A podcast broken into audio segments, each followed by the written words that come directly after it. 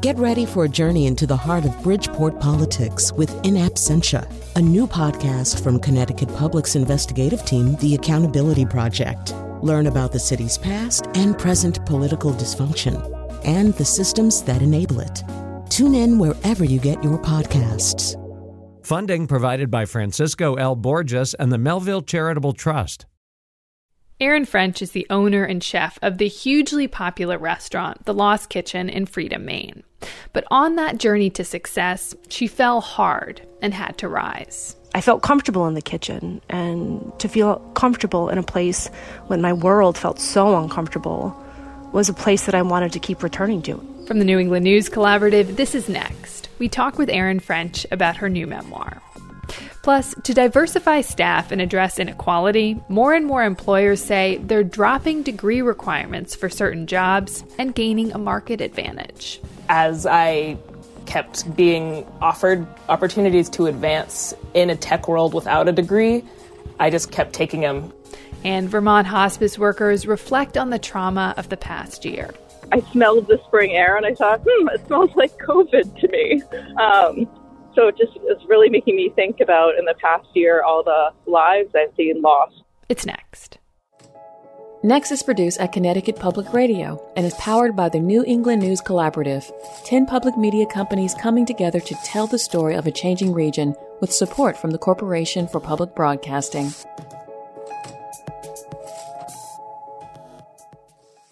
I'm Morgan Springer. Thanks for joining us. In the rural town of Freedom, Maine, population 700, there's a hugely popular restaurant. The Lost Kitchen is the brainchild of owner and chef Erin French and the crew of women who work with her.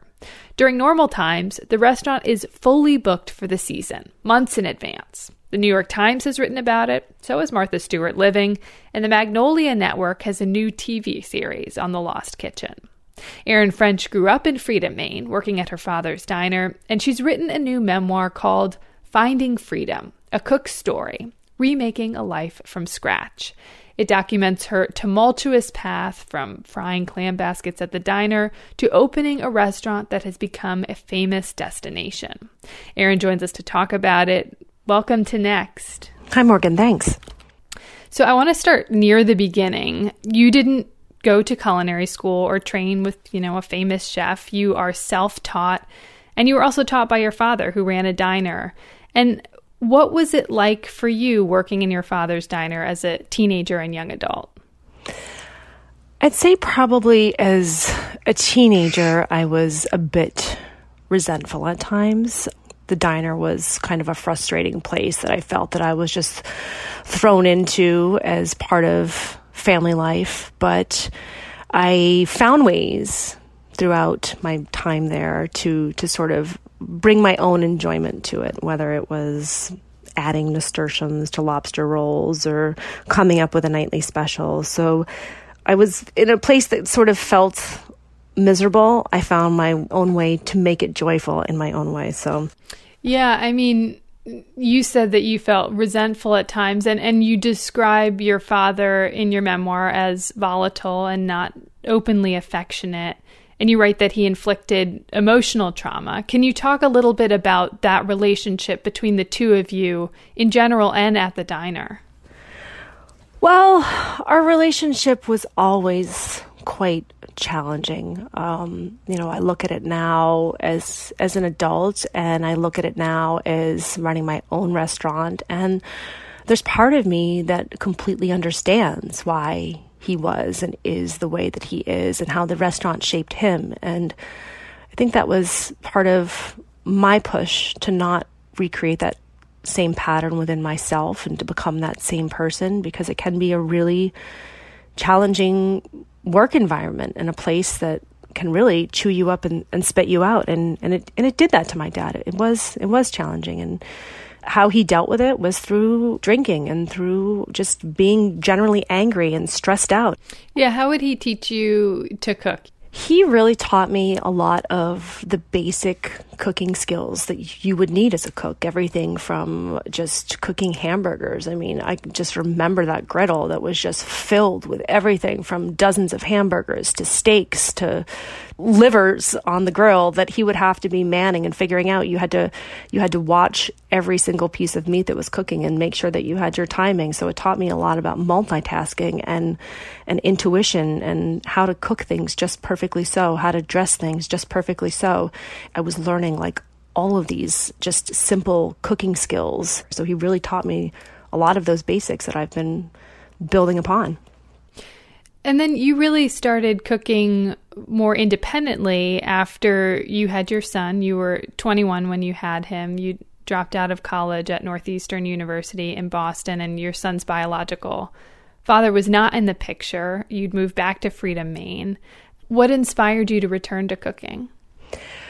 Well, I was at a point where everything just felt like I was in complete despair and it was cooking was the one thing that I felt like I I was okay at. And I felt comfortable in the kitchen and to feel comfortable in a place when my world felt so uncomfortable was a place that I wanted to keep returning to. And it was the place that sort of took me in and, and let me practice and, and feel okay and find a bit of joy. So the kitchen was definitely my comfort zone in a lot of uncomfortable moments in my life.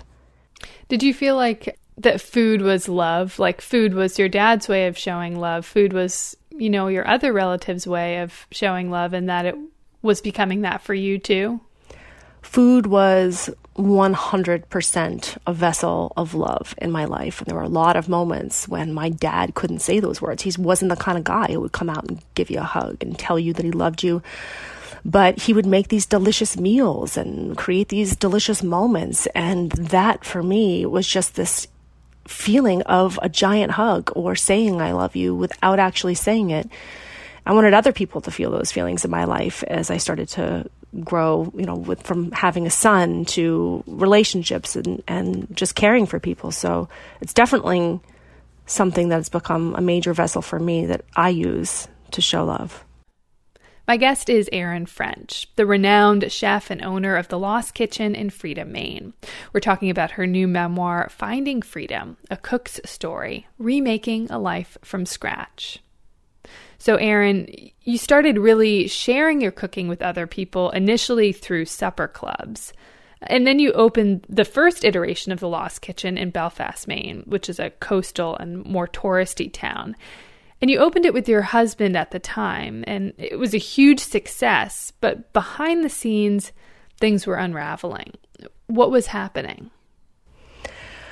I had come to a point in my marriage, and this was before the restaurant had even opened. The marriage had always been challenging.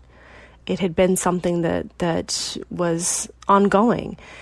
And when I got into opening that first restaurant, I didn't I didn't go into that moment in my life understanding how actually toxic and dead that my marriage was.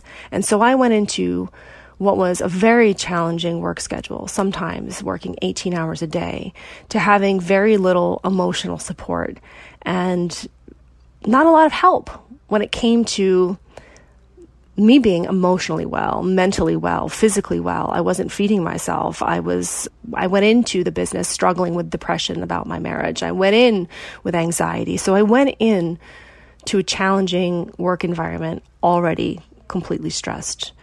And I've said before, if you if you want to find out if you have cracks in your relationship, you open a restaurant and you will find out. And for me, that discovery was finding out that we completely imploded. You mentioned that you entered into the restaurant already, you know, dealing with depression and anxiety.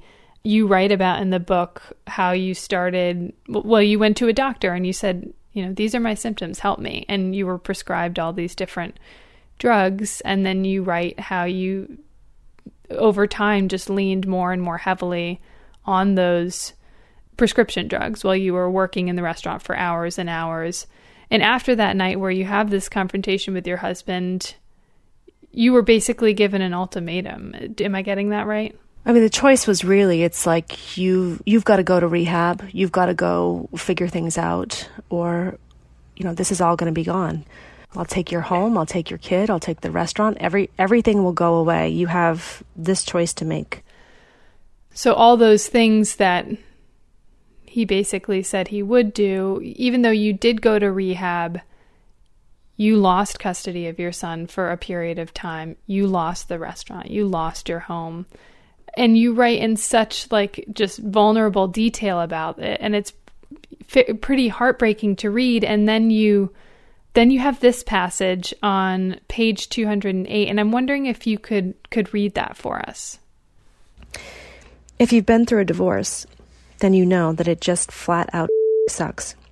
There's no way to avoid the shame and the pain that will splinter your life for me, divorce felt like a scalpel had been run down my chest, exposing my insides for public display so everyone and anyone could see the private tragedy that was ripping my family apart. Our small town gobbled up morsels of gossip surrounding our divorce depression, mental illness, addiction. The whispers had people I hardly even knew shaking their heads, throwing sideways glances, and indicting me on the street. It was hard just to not stay in bed and hide from the judgment but I also knew that if I wallowed, I would lose everything. If I stayed in bed, I would prove right all those who doubted me, that I was incapable of finding stability and strength. I had to get out of bed, so I fought like hell to rise. Now, Erin, this is just, it's like my nightmare. I also grew up in rural Maine, and the thought of going through these struggles and these hardships and having it on public display it it just like makes my throat tighten how did you how did you deal with that Oof, I mean, it's making me shake a bit inside right now, just thinking it and going back in that moment. And, you know, when I read these passages, when I wrote them, I, I went back deep into those moments to relive it and recapture it. And it was, it was devastating for a while. You know, freedom, the town of freedom where I grew up really gave me that escape to just go back to my parents' house and just almost just put my head in the sand out of you know complete embarrassment of I couldn't even I couldn't even go to the co-op. And anytime I would even drive close to Belfast I could just feel my blood pressure rise and I could feel nausea and shaking. And it took a while for me to to get through that and have the strength and to be able to stand up and be like I'm not that person that you that you're hearing that you think that all of these rumors going around town that were just devastating. Small town. They just they just love that gossip and they they love a, t- a good tumble down too. I had i had tumbled down real hard. And so i figured out that the only thing that was going to heal that was time. It was really just letting the dust settle and just being in freedom and having that that quiet peace and not not worrying about it, just just staying away until I could feel confident about myself again. I'm so sorry you had to go through that and I wonder, you know, was there a part of you that wrote this book for the, that small town, you know, to tell people like, look, this is my side of the story? No, I wouldn't say that. I would say that there were two big reasons of why I wrote this story. One was that I realized living through some of it, I hadn't really put it to bed. I hadn't really come to acceptance, true acceptance and true forgiveness for a lot of the moments that happened. And, and I needed to, to be able to move forward and to be able to put things to rest and put things to bed and put that chapter away. And so for me, I really approach this as almost letter to myself to go back and through those moments because I just pushed through them so hard that I really didn't take the time to actually accept them. The second reason of why I wrote this book was because I, I came to the understanding that, you know, these struggles are not extremely unique, but what they are is relatable.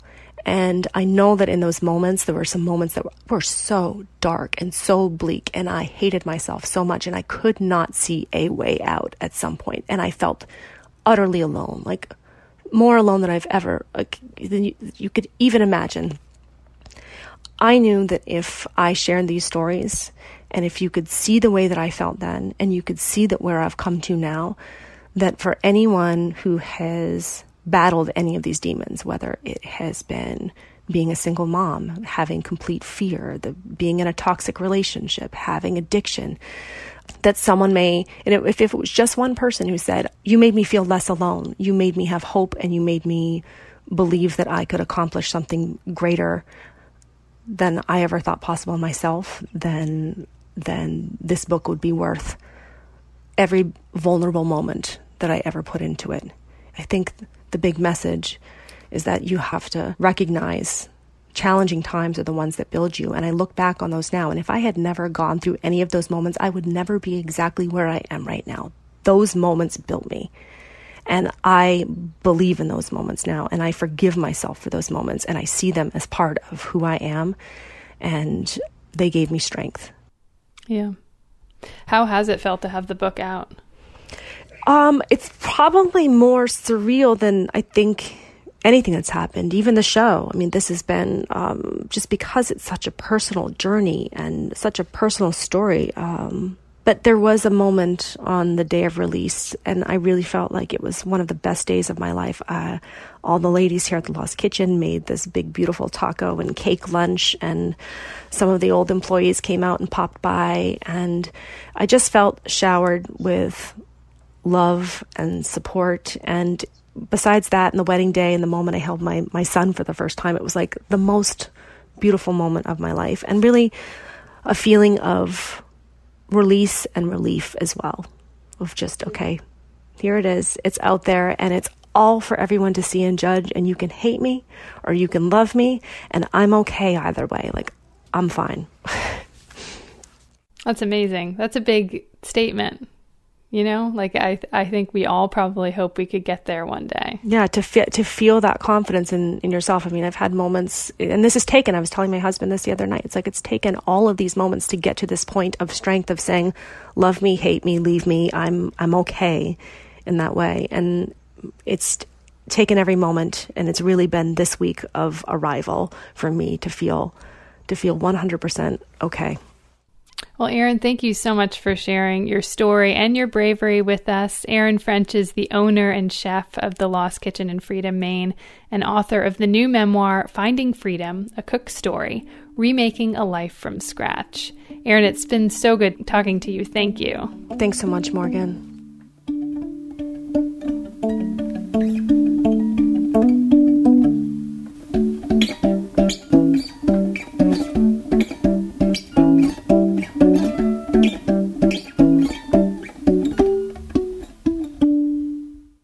Growing number of higher education leaders and economists are coming to this conclusion. The country's education system perpetuates racial and economic disparities. It's leading to greater inequality. That's why more and more employers say they're dropping degree requirements for certain jobs. It's a way to diversify their staff and gain a market advantage. From GBH Radio's Higher Ed Desk, Kirk Carapezza reports. The config flows, those are all super easy.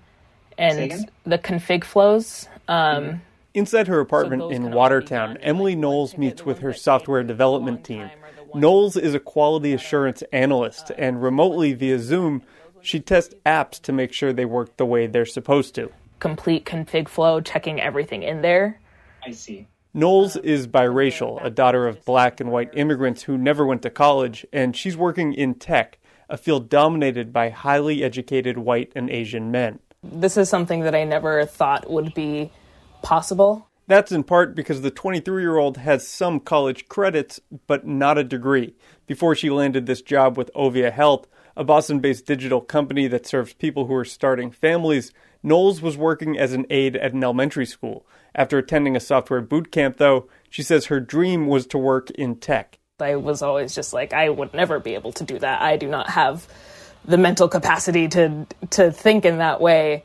But as I kept being offered opportunities to advance in a tech world without a degree, I just kept taking them. The tech industry is filled with the same type of people who have the same type of education and often advantages. As the sector expands, economists say this trend is reinforcing inequality. So, Ovia Health and other companies outside of the field are identifying entry level jobs like the one Knowles got and dropping the degree requirement. It's not about doing the right thing for us, it's about being a great company. That's Paris Wallace, CEO and co founder of Ovia Health. Wallace is African American and a graduate of Amherst and Harvard Business School.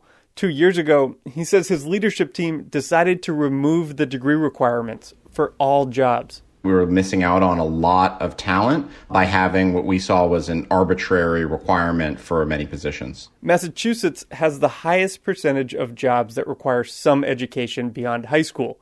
Wallace says for him, dropping those requirements wasn't just about increasing access and equality. It's a huge competitive advantage versus those companies that only, you know, are hiring those Ivy League folks that have no idea the experience of the people that they serve every day. Companies outside the tech industry, including State Street and CVS, are doing the same, says Tracy Burns, CEO of the Northeast Human Resources Association. It might not be all job descriptions, but definitely a trend to really evaluate the true necessity of, of a four year degree. Are you encouraging employers to do that, or are you agnostic?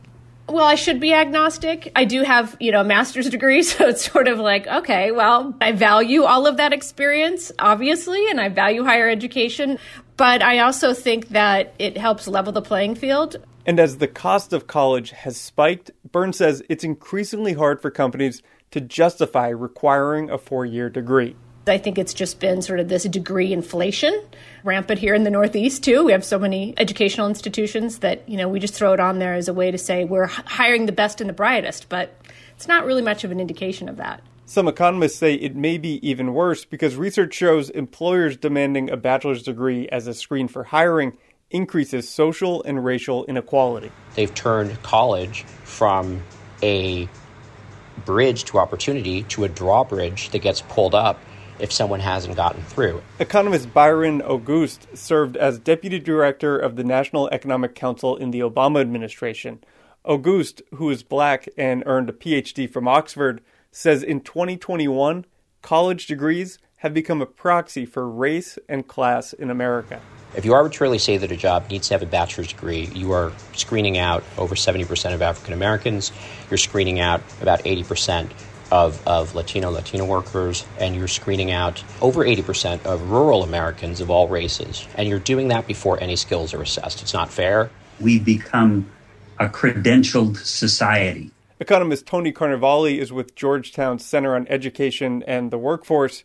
Carnevale, who is white and has a PhD himself, says college credentials are still the most efficient way to hire, but he thinks America is suffering from what he calls credentialism you can't get a job or move in the labor market without a piece of paper that says you can do something. And that is a very un American idea. So, employers like Ovia Health in Boston are asking candidates to prove their skills through what they call competency or project based hiring. It definitely creates a little bit more work. Lexi Cantor is head of human resources at Ovia, where over the past two years, the percentage of employees without college degrees has increased from 1 to 5%. Cantor tells hiring managers not to ask candidates about college or fraternities or sororities. Instead, the company puts more value on life experience. Rather than a piece of paper that someone paid hundreds of thousands of dollars for. Yes, it may take a, a couple of extra days or a little bit extra time looking through resumes, but usually it, it pays off for us definitely and for the candidates especially who get access to a role that they may not have otherwise. So I think there's a build. Functionality, so. Mm-hmm. Candidates like Emily Knowles, how do you think your life experience has given a company like Ovia a competitive edge? So at the beginning, I was like afraid to say things um, because it's like I'm just this kid like who hasn't been to college. I was like, they're not going to care about what I have to say, but they really do care and they really want to hear and they take those to heart and will do what we can to like put those into our applications. Despite her ability to get ahead without a degree, Knowles is enrolling in a computer science program this spring, but she doesn't plan to leave the workforce. She'll take courses online and at night. For the New England News Collaborative, I'm Kirk Carapezza.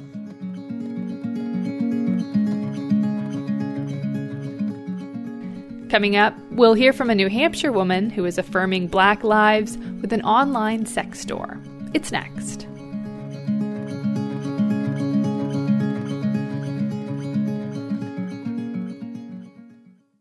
Next is made possible in part by our founding supporters who believe in the power of collaborative news coverage, including the Common Sense Fund, supporting the New England News Collaborative in its coverage of climate change and the evolving clean energy economy. Support also comes from Douglas Stone and Mary Schwab Stone through the Smart Family Foundation of New York. Welcome back. I'm Morgan Springer. During the protests last summer over the violent deaths of black people by law enforcement, a black woman in New Hampshire was hurting. Amid the hurt, she decided she was going to create a space for self acceptance and well being.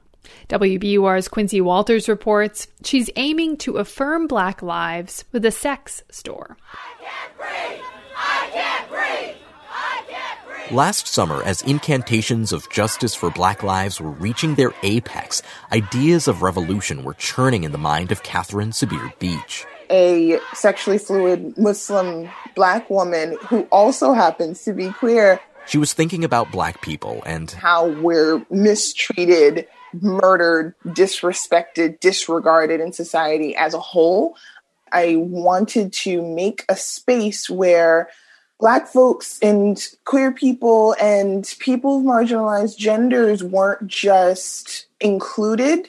Like, I wanted us to exist because of us, not just including us. Sabir Beach has worked in the adult novelty industry for several years, and so she figured she'd use that experience and expertise as a foundation for that space she wanted to make, and she dubbed it House of Bawdy. B A W D Y. Black folks specifically will say House of Bawdy. Like they just know, they just draw out the word. It's exciting. And the word house is a nod to drag and ball culture, but the concept of home is something she wanted to foster with her store. Sabir Beach wants House of Bawdy to be more than just a source of cuffs and other kinky stuff. She doesn't want sexy things to be House of Bawdy's only commodity. So if you go on their website, houseofbawdy.com, it's and it's only an online site for now. It is bannered with a message that says black lives, pleasures, desires and dreams don't just matter here. They are why we are here. And there's also a playlist of songs they call baby making music and twerking anthems that sort of served as sort of inspiration for this venture. And there are pictures of everyday people with all types of bodies wearing risque lingerie. I feel seen. And, and that's with a capital S. People like Cambridge resident Kelly Tiller. Pronouns are she, her, hers. And queer masculine of center. yes, so my day job, I am an attorney.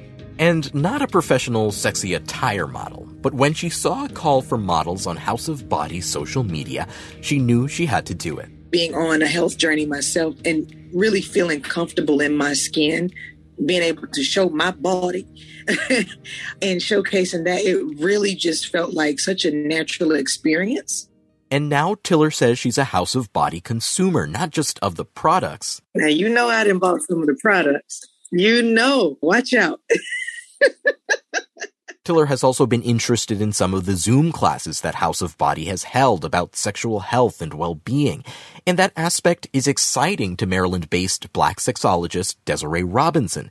She says she now has a place where she can direct clients for additional support because there aren't a lot of spaces like House of Bawdy. So even having a space where you think of, oh, this is just where I buy um, my toys and have fun and kiki, but they're also offering classes, blog posts, resources. Appropriate sex education is important. But she says at its core, House of Bawdy is meeting a very foundational human need. Most things come down to this basic principle that the key motivator to human behavior is the need to belong.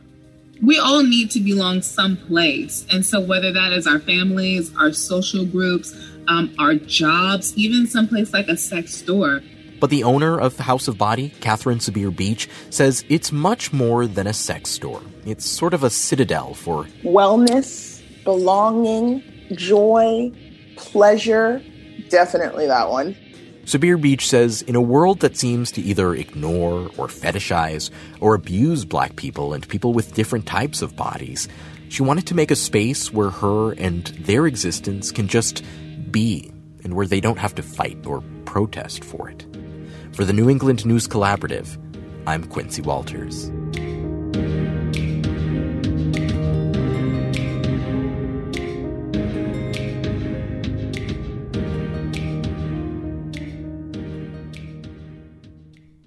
We heard about Mardi Fuller from an Instagram post. She introduced herself as an outdoor enthusiast and wrote, quote, "The white colonial imagination has never created room for black folk to enjoy nature." Unquote. We wanted to talk to Mardi about this experience and also the systems and structures she says forcibly deny Black people access to the outdoors. Mardi Fuller is a volunteer leader with Outdoor Afro in Boston, and she recently climbed all 48 peaks in New Hampshire that are over 4,000 feet, and she did it in the winter. Mardi, welcome to Next. Thank you for having me.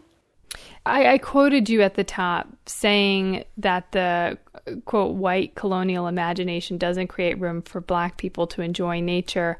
And as a black woman, when you're hiking in New England, like when you're hiking these 4,000 plus peaks, um, what can that experience be like? When I said that the white colonial imagination has never created room for black folk to enjoy nature, I think the starting point of that idea is that black folks you know, across the African diaspora, including in the United States, have always been connected to the land and been a part of nature. Certainly in the US, our experience as Black folks is very much going back to slavery, thinking about the fact that we were forced to work the land, and then post slavery, that we, you know, often worked the land as farmers, were exploited in that and then moving on through history, looking at segregation, looking at the ways that Black people were denied access to parks and pools, and also looking at the history of generational trauma and how Black folks may have been targeted, you know, while alone and being in the woods or being in parks or natural spaces. Lynchings happened in the woods, rape happened in the woods. So there's just this this history this complicated history that black folks have with the land, but I would say that we have always been connected to nature and had our own ways of loving it and enjoying it. But when you look at how the outdoors and enjoying the outdoors is represented in kind of white mainstream culture and kind of through white supremacy in which you know the values and norms and beliefs of whiteness are upheld as better you just don't see Black people in the outdoors. You don't hear our stories. And so, even though the white colonial imagination has not allowed that, Black people certainly have been in nature. So, I have found as a Black person trying to participate in outdoor sports or activities that often I am viewed perhaps as unprepared. I might be hiking on a trail and come across usually a white man who might ask me questions about whether or not I know where I am and where I'm going, and if I'm prepared in case of, you know, conditions changing, or or in case I need to spend the night out in the woods because something happens. I also have felt that I don't get to express my culture fully, that I'm implicitly asked to conform to a uh, kind of white outdoor culture. And that might be as simple as style. It can also be represented in like taking a colonial or capitalistic approach to my pursuits, like wanting to conquer or dominate something, uh, a sentiment of owning the land rather than kind of being a part of the land and receiving from the land. Also, a sense of individualism, which I believe can come out of white supremacy culture, in which the, the way that activities or accomplishments are framed are such that I, as the individual, accomplished it on my own or, you know, worked hard to to be able to do this outdoor sport when in reality it may have been very much because of the um, help and guidance of a large community of people. There's this line in one article you wrote where you say, quote, I'm not here in the mountains to solve a diversity problem. I'm here to lead. I am a co steward of the land and a co creator of a wilderness culture that we shape and direct together. And, and I feel like you're directly responding to white people who might say, you know, what what can we do to be more welcoming? And and you're saying, look, you don't own it. It's it's not yours to welcome. Am I getting that right? That's exactly it. That's a big part of it. there's this desire from a lot of white folks to want to include when, you know, what I'm asking and what a number of us are asking is, well, no, we are here too, and we get to um, steward the land, we get to create culture. Don't just ask us to slot into your categories or your activities. Allow us to guide and direct you as well. Do you have advice for anyone who might be listening who who might be nervous about getting outdoors for the reasons we've been talking about and and and maybe they think, you know, I'm not going to see somebody who looks like me on the trail or you know, whitewater rafting or whatever it might be. Do you have any advice? If you're black or brown, try to grab a friend to go with you to be together outside. If you are in New England, Outdoor Afro has networks in Boston as well as Portland, Maine. You can join us and come on some of our events that happen all around the region. And I would also say that don't be deterred from going out to explore and discover and figuring out what it is you like and how you like to do it. And don't be swayed if you feel that there's one narrative that tells you that you should participate in the outdoors in a particular way, because that's just not true. What's your next adventure, either with a group or by yourself? I am really looking forward to hiking in the White Mountains and in Vermont and in Maine perhaps this summer. And I especially love going on a hike and then finding a swimming hole at a river or a lake afterwards. So I think that's probably next thing on my list. Mardi Fuller is an outdoors enthusiast and volunteer leader with Outdoor Afro in Boston. Thank you so much for joining us, Mardi. Thank you so much for having me.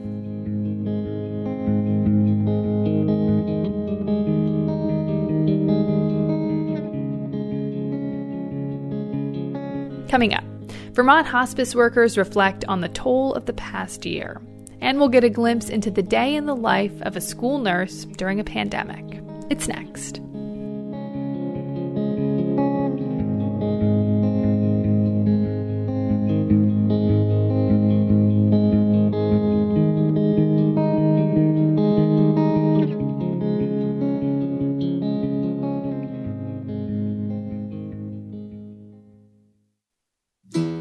Next is made possible in part by our founding supporters who believe in the power of collaborative news coverage, including the John Merck Fund, supporting the New England News Collaborative in its coverage of climate and clean energy. Okay, we're back. The trauma of the pandemic has affected many people, from healthcare workers to first responders to grocery store clerks. Hospice workers who deal with death every day are right along with them. The isolation of the coronavirus pandemic turned hospice care on its head. And while the death rate from COVID has dropped, some hospice workers worry about the next surge and the personal toll the past year has taken. Vermont Public Radio's Nina Keck has the story. Hospice care focuses on the quality of life, the comfort and emotional well being of people near the end of their life. The work is typically slow and calm. I absolutely love my job. It fills my cup, it gives me gratitude. Carrie Ray Shamel and Heather McAllister are both hospice providers in Chittenden County. They work for Bayada, a private home health care company. McAllister works as a nurse, while Shamel is a medical social worker. Pre pandemic, people would say to me, like, your work must be so depressing. And instead, it's like the opposite. Like, a lot of the time, I am just like in disbelief that I get paid to listen to people's stories and have these intimate moments with individuals and their families. Death is social, both women tell me. It's raw and powerful. Ideally, families go through it together, and there's lots of tears, laughter, and touching. But this past year, because of COVID, Shamel says she was often the only person in the room with patients, and there were times it was hard to keep up. Going from room to room, like trying to hold these hands of people who are dying, trying to schedule these Zooms, it's just so chaotic and so sad. Shamel provided hospice care at Birchwood Terrace, the Burlington nursing home that had the deadliest coronavirus outbreak in the state. 21 residents died there. She also worked at Elderwood, a Burlington long term care facility ravaged by COVID in November and December. I never understood the term dropping like flies until I went to these facilities. She says people would test positive and have no symptoms, and she'd think, huh, maybe they need to be tested again. And then the next day I would be go in and they'd be actively dying. Like it, they would turn in a second. Heather McAllister worked at St. Albans Health and Rehab around the same time, and she says it still haunts her. I became basically a triage nurse and started having to what we call black tag people in nursing. That's if you're going to die within a couple hours, that's a black tag. It sounds it's, like a war zone. It was absolutely a war zone. The sheer amount of death. I can't tell you how many bags of belongings that sat outside doors because families weren't able to pick it up. I can't tell you the sheer amount of exhaustion and stress and frustration of having to call a family member and say, I know you haven't seen them, but here's what's going on. They're dying and you still can't see them. The women talk about balancing iPhones over patients, their arms aching at the end of a long day. Carrie Ray Shamel remembers the FaceTime goodbye she set up between a dying husband and his wife at 55 years. I mean, I, I know I have PTSD. I mean, as one nurse at a facility said, every time I put on an N95 mask, I have a trauma response. Shamel and McAllister both describe the red marks etched into their faces from those N95 masks. Masks McAllister admits she sometimes forgets to take off. Carrie Ray Shamel says working with the elderly, she's always hated the ageism she sees in society. But during the pandemic, she says it felt especially cruel. For example, just in my neighborhood, I ran into my mother in law who was talking to another neighbor I didn't know, and I overheard this neighbor say something like, Oh, well, it's just people in long term care facilities that are dying. You know, it's already people who are sick. She says she was too exhausted to confront the woman, but comments like that infuriate her. The good news is that she hasn't had a COVID patient die in her care since January. But both she and Heather McAllister tell me, in their minds, the pandemic isn't over. Amy Gray works with many of Bayada's approximately 400 hospice providers in Vermont, and she says many feel the same way. It's still uneasy, it's tense. The pandemic has created staffing shortfalls, and it's gone on so long, Gray says. Even before COVID, one study found nearly 40% of hospice workers experience burnout. And so when I start to hear about new strains of COVID, I'm like, well, let's get ready. Like we just there's so much we don't know and I think that's what's hard. That that unknown. And that's I got to be honest as a clinician is what's exhausting. Carrie Ray Shamel and Heather McAllister say they're trying to take care of themselves. Both are in therapy and say they spend as much time as possible outside. But Shamel says she was struck last month by the warmer weather and longer days, that changeover to spring that happens so quickly in Vermont. Normally, she celebrates it, but this year it triggered memories of last March when all the dying started. To the degree that the other day when I went to let my dog out the back door, I I smelled the spring air and I thought, hmm, it smells like COVID to me. Um, so it just is really making me think about in the past year all the lives I've seen lost to the disease. Despite that, she calls hospice her calling and says she has no plans to find different work. For the New England News Collaborative, I'm Nina Keck. It can be stressful keeping students and teachers safe during the pandemic. Among those with the responsibility are school nurses. But what's that like? Sophia Rudin of the Public's Radio spoke with four school nurses in Newport, Rhode Island about how their jobs have fundamentally changed. Maureen Grimes used to start each day preparing for a flood of minor injuries. We walk in the door in the morning, and a typical morning would be to go get our cooler and walk to the cafeteria big ice machine and fill it to the brim with ice. Now we fill it halfway. Maureen's one of two school nurse teachers at the elementary school in Newport. These days, parents are keeping kids with a runny nose home from school. Students know better than to fake a stomach ache to get out of taking a test, and there's less roughhousing happening on the playground. Her colleague, Carolyn Martin. Maureen and I have probably gone from seeing probably 60 to 80 kids a day to maybe three or four. I mean, it's like a dramatic change. And, but we are like equally as busy now, but more of it's data entry, spreadsheets, calling, doing kind of RIDOH stuff. Now, from morning till night and through the weekends, their days are dominated by a single concern preventing the spread of COVID 19. Constant COVID brain, I call it. Sarah Cloutier is the nurse at Newport's high school. It's it's always on our minds, and if it's not on our minds, someone will ask us a question about it. Um, you're the COVID expert now for everyone: your neighbors, your family, your your coworkers, the kids at school, just everyone, and you can't get away from it. A big part of what keeps the nurses busy is tracking down potential coronavirus exposures. When administrators learn that a student tested positive for COVID 19, either from the health department or from the family, they start working to figure out who that student spent time with. Newport Superintendent Colleen Burns Germain. The nurse then goes, I'll say, into action. First, she looks at when the child is determined positive. It goes back 48 hours to see when they were um, contagious. Then we look at the child's schedule.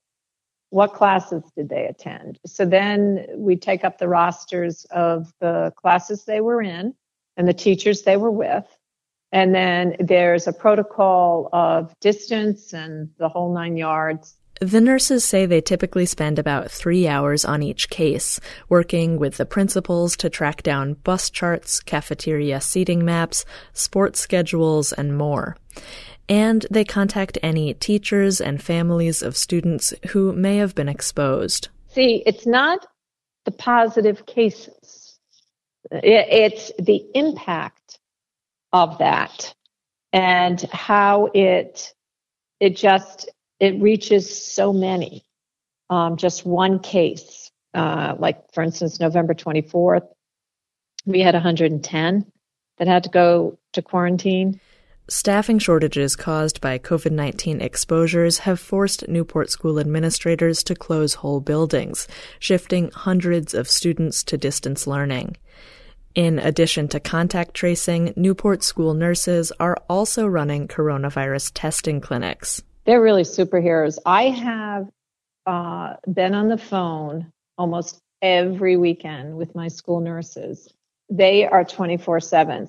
It's just so much responsibility you know, when you think of like one positive case, how many people it affects, and then are they going to listen to you? Lisa Butterbaugh, the school nurse teacher at Newport's middle school, says some families want to hear directly from the health department. Others hang on her every word.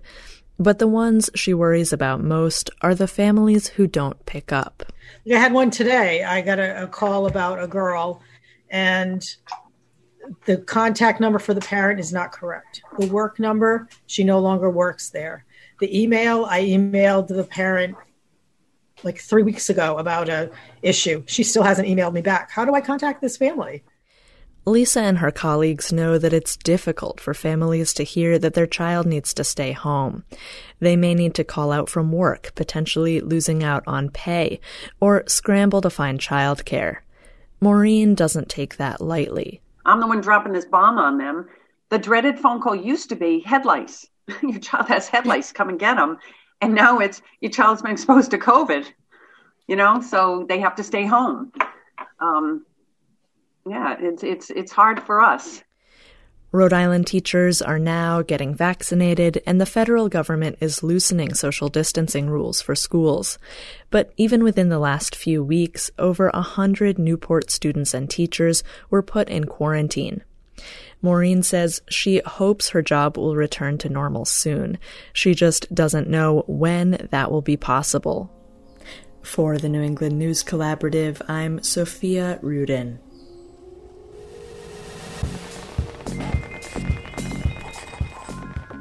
And that's our show this week. You can find us wherever you get your podcasts. Just search Next New England. Next is produced by me, Morgan Springer, and Lily Tyson. Vanessa De La Torre is our executive editor. The executive producer is Katie Tolarski. The music you hear on Next is by musicians here in New England. And if you want to know who you heard today, just visit our show page. That's nextnewengland.org.